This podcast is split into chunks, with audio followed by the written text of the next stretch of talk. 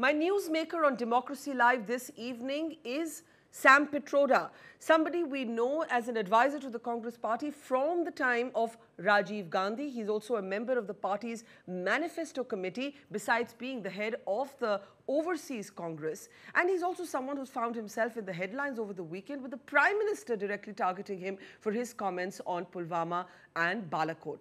To talk about the challenge of 2019, where the Congress is headed, what is the opposition narrative to take on the Modi factor, we're joined here in the studio by Mr. Pitroda. Welcome to Democracy Live. Let me start by asking you whether you feel that you sort of put your foot in it, whether you feel that those comments that you made, not just on Balakot airstrike and the Pulwama attack, but also on the Mumbai terror attacks of 26/11, that many people thought you were trivializing the scale and the depth of the attack. Do you regret those? Do you feel you handed over an advantage, a talking point to the BJP immediately? No, I don't think so. I think I have said everything that has to be said about the interview. It's all in public domain. But I was flabbergasted. Why? By the fact that Prime Minister of the country had to tweet 4 times. Head of the party has to call a press conference. Cabinet ministers had to intervene. I just don't get it. That 40-minute interview is already available on YouTube and other public spaces. Just have a look at it. I would have a question for Prime Minister. Have you seen the video? Just look at it. This is your question for Prime Minister Modi? Absolutely. Have you seen the video? Please have a look at it. And after having looked at it, if you find anything in the tape, anything that in public eye is not acceptable, it is disrespectful, I'm willing to apologize. But if it is not, then I want to challenge you. Do you want to debate with me on public channel? I'm available. Do you regret any of your choice of words? You know what happens sometimes, Sam, is that you're trying to convey something else, maybe you choose the wrong word. So, for example, when you say 8 people came into Mumbai, this happens all the time, you were seen to trivialize an act of war. No, I'm saying it happens in the world all over. Look what happened in New Zealand. Look what happens in US every day. I was not talking about India. I'm talking about the world. It is unfortunate. I don't buy that. I don't like it. Even if one person is killed, it hurts me as a human being. Okay?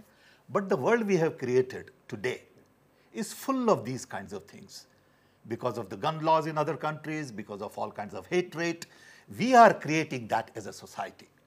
I'm not trivializing that. I come from Gandhian values. I was brought up in a small little tribal village in Orissa. Right in front of our house, there was a Muslim family. On the left-hand side, there was Marwari family, Sikh family, Oriya family. We all lived in comfort. We all loved each other. We all ate with each other. No one ever thought that this is different. I was taught right from childhood. I was born in 1942, that the real things in life relate to Gandhian values, truth, trust, love, inclusion, democracy, freedom, non-violence. But can pacifism be the response to a country whose deep state has for decades, you know, basically patronized terror groups? You advised Rajiv, his mother. Indira Gandhi was perhaps the fiercest nationalist. She carved Bangladesh. She carved Bangladesh out of Pakistan. Today, to hear you talk about pacifism in response to state-sponsored terrorism. I did not talk about pacifism. I said that is the job of the government. Yes. Not my job. If one government decided to do one thing, another government decided to do something else, I'm okay. I'm perfectly okay with it. Because that is the decision of the government. It's not my decision. So I don't understand where the question comes from, but I think it's better if we leave this behind. We have a lot more to talk going forward. And I'll move on to that in just a moment, but stepping back, I want to ask you, the reason that this has become such a big issue, because you said you're flabbergasted, one of the reasons is that the BJP today owns the, for lack of a better word, the nationalism space. And perhaps the Congress has grievously sort of miscalculated in ceding that space entirely to the right wing. And the criticism becomes a political criticism. That Sam Pitroda, if you were a private citizen, you have the right to your views. But when you speak as someone who's seen to be a very close aide of the Gandhi families. I spoke as a private citizen. But you are a member of the Congress Manifesto Committee. You are an aide of, you know, an advisor to not just Rahul, you were an advisor to his father. What you say has weight in the party. Does it help the BJP score a political advantage? I don't think so. I think these are all small little things in life. The real challenge is what is going on in the country today. Real challenge is jobs, demonetization, GST, farmer distress, women's security, economic prosperity.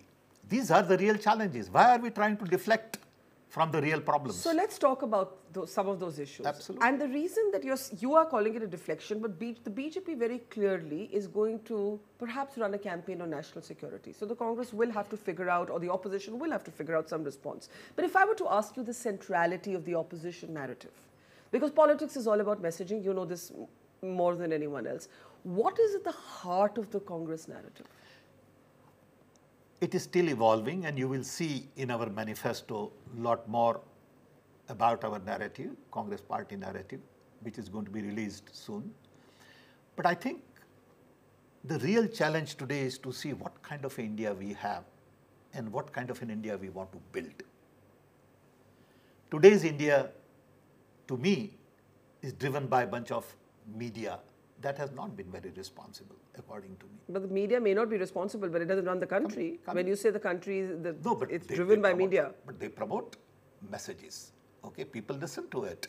Hmm. Okay, it's unfortunate that media, not all media, some media, has not been very honest, sincere. They are driven by short-term gains. Okay, in that environment, we need to see what is real India today. Is really India today based on truth or lies, trust or mistrust, love or hate? Is real India today in fear? Are people in fear of jobs?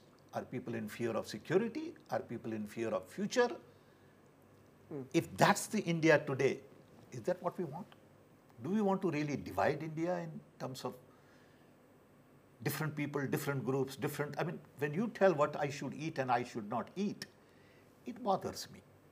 But, you know, one of the criticisms, you know, you obviously speak as a liberal or a libertarian. That's what I'm able to understand from listening to you. The Congress Party doesn't always do that. The Congress Party finds itself hemmed in by political compulsions, by its own vote-back calculations. Even on beef politics, the Congress has not taken a very liberal position. But that's politics. I'm talking about the state of the country. I'm not talking about politics right now. I'm talking about what is the state of the country. Describe it in one sentence, in your opinion. We are living in state of fear. We are living in democracy that is in danger. We are living in sort of a situation where there isn't much hope for jobs, security, prosperity, future. Okay, that is the state of India today. Is that the India I want, or the India of the future that I want, where democracy would be thriving? But you need a political counter. If you believe the Modi government has created an environment of fear, the only way to counter them is politics. We are a democracy. I must say that I am not a politician. You are not a politician. I am not a politician. You are a member of the Congress Manifesto Committee. How can you be apolitical? You have made a political choice. No, but that's a different thing.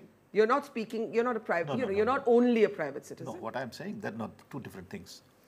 In politics, I could be a professional. I'm not contesting for any political office. So you see yourself as to borrow a more contemporary example than I'm a professional. You see yourself as a Nilekani type figure? A technocrat? Do you see yourself as a technocrat? You decide that. I'm asking you. I've been there before Nilekani. For me, you're a political figure as well. I'm not saying that's all you are, but you are politics. That's your privilege. You're in politics. You're helping the Congress Party to draft its manifesto. It all depends on what you call politics. Okay, I am a technocrat. I have been always a technocrat. Okay, that's my core strength. And I want to see better India. And I want to see India that founding fathers had dreamed of. So I want to see India that I grew up with in terms of the idea of India, which is really embedded in the concept of inclusion. But do you think that when you talk about inclusion, the Congress will have to take its share of responsibility, having governed India for so long, of the principles of secularism being corroded. You knew Rajiv well. Rajiv was criticized for the Shah Bano bill. He was in many moments of his political tenure taking decisions that you may not have associated with him. Politics does convert people. Politics does create moments where people act out of character or against their grain and then regret it, and that comes to define them. My question to you is, what would you advise Rahul Gandhi to do today in terms of messaging? I do not advise on political issues. You must remember that. What do you advise him on? I don't advise him on anything, except I do what my conscience tells me to do and what I think needs to be done. What needs to be done? Let's get to that. I want to really focus on creating more jobs. I want to really make sure that technology really benefits a lot of our young people, improves our productivity, efficiency, reduces cost, makes us more competitive in the world market, creates real opportunities for people of India. I want to really focus on how we can bring innovations, and that's what I did during Manmohan Singh's time. In Manmohan Singh's time, I was chairman of the Knowledge Commission. I was chairman of the Innovation Council. I worked on all the Digital India, including with Nandan on UID, on Knowledge Network. That's what I do.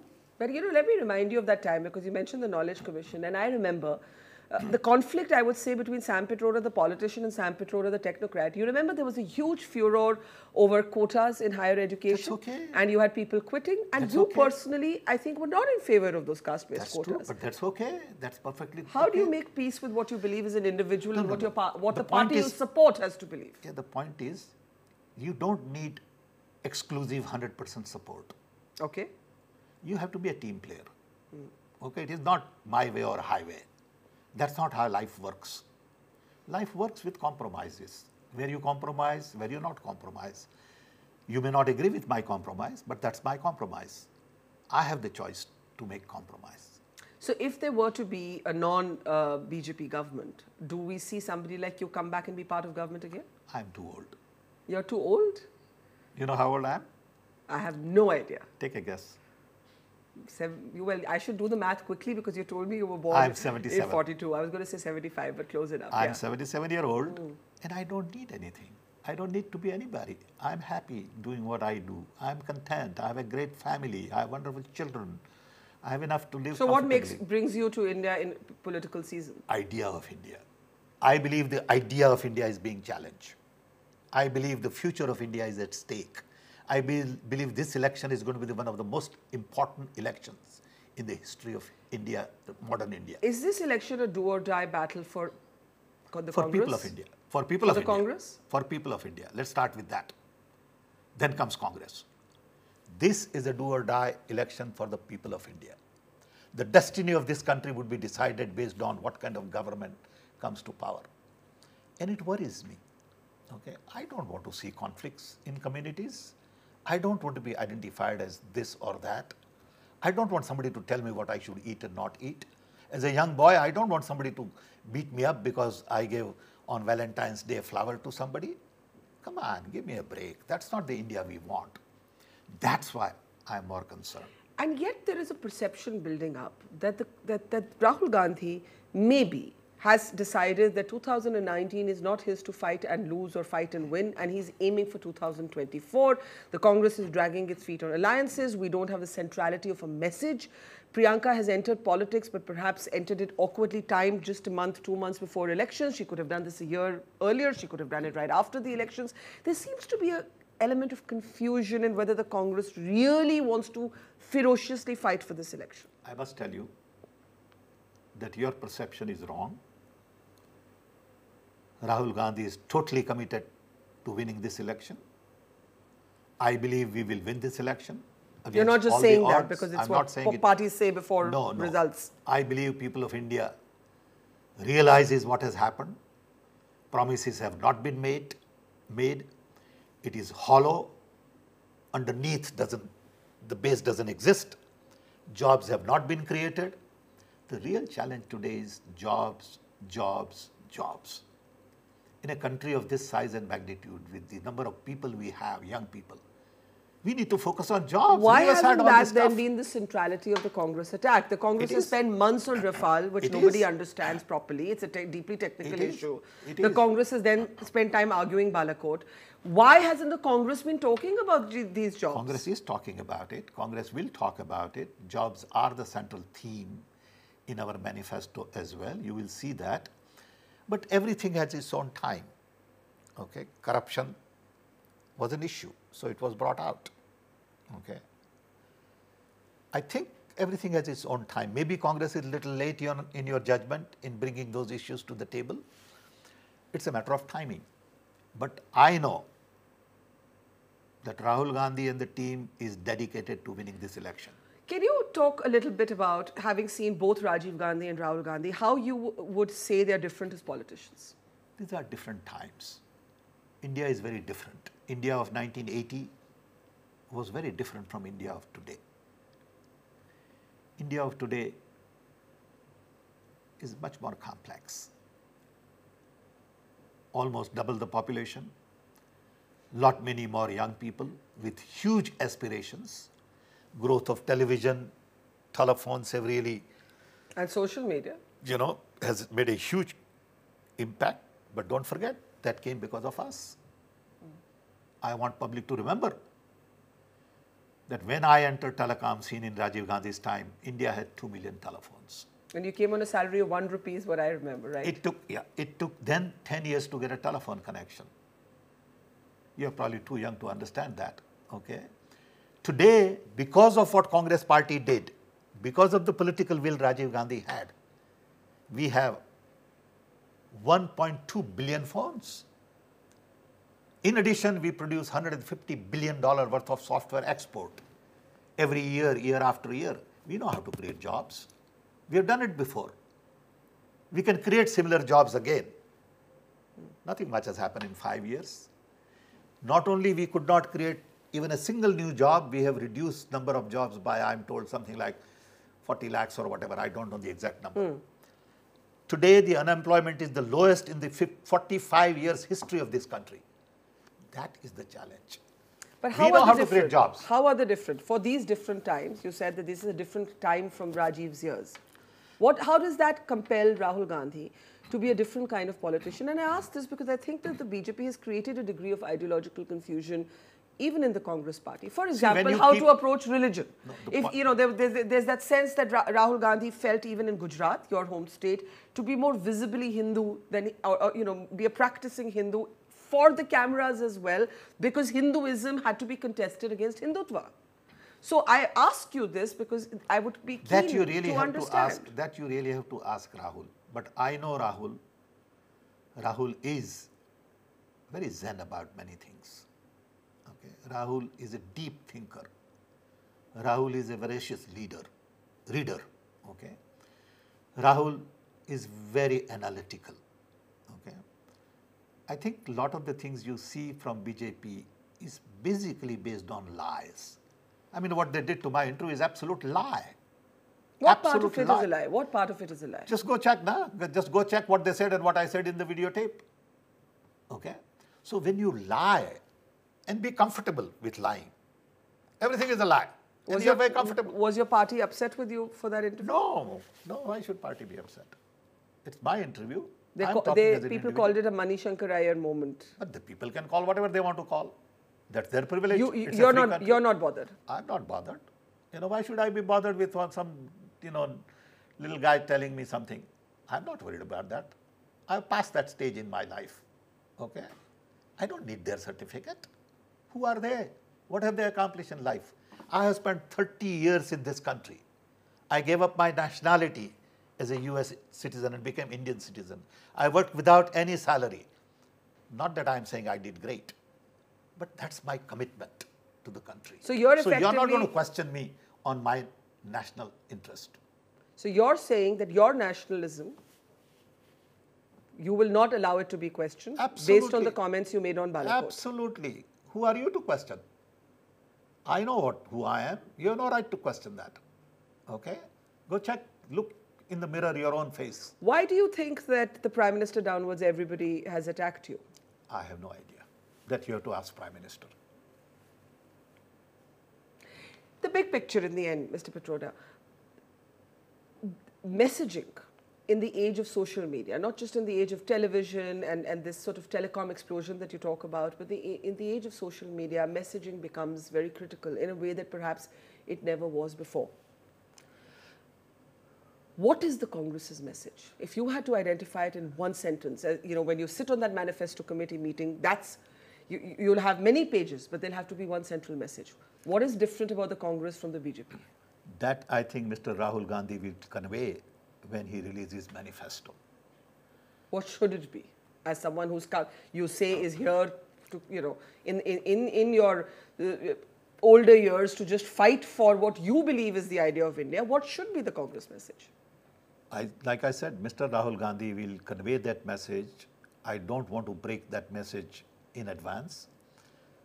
But the real challenge today is jobs, jobs, jobs.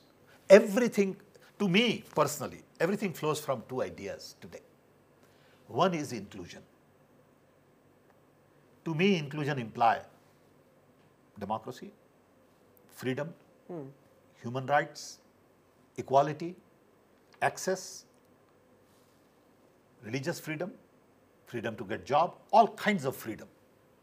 You know, gender equality, security, that's what inclusion is all about. Inclusion is not about Hindu, Muslim, Christian, Sikh. It is not about religion. Inclusion is about our core. Core of India is at stake when you attack inclusion. That's one basic idea. If there is no inclusion, I believe there are no jobs. Because without inclusion, there cannot be peace. There cannot be prosperity. So inclusion is a big idea which Congress has always believed in from Mahatma Gandhi's time and even earlier. Okay. That's the core or soul of Congress.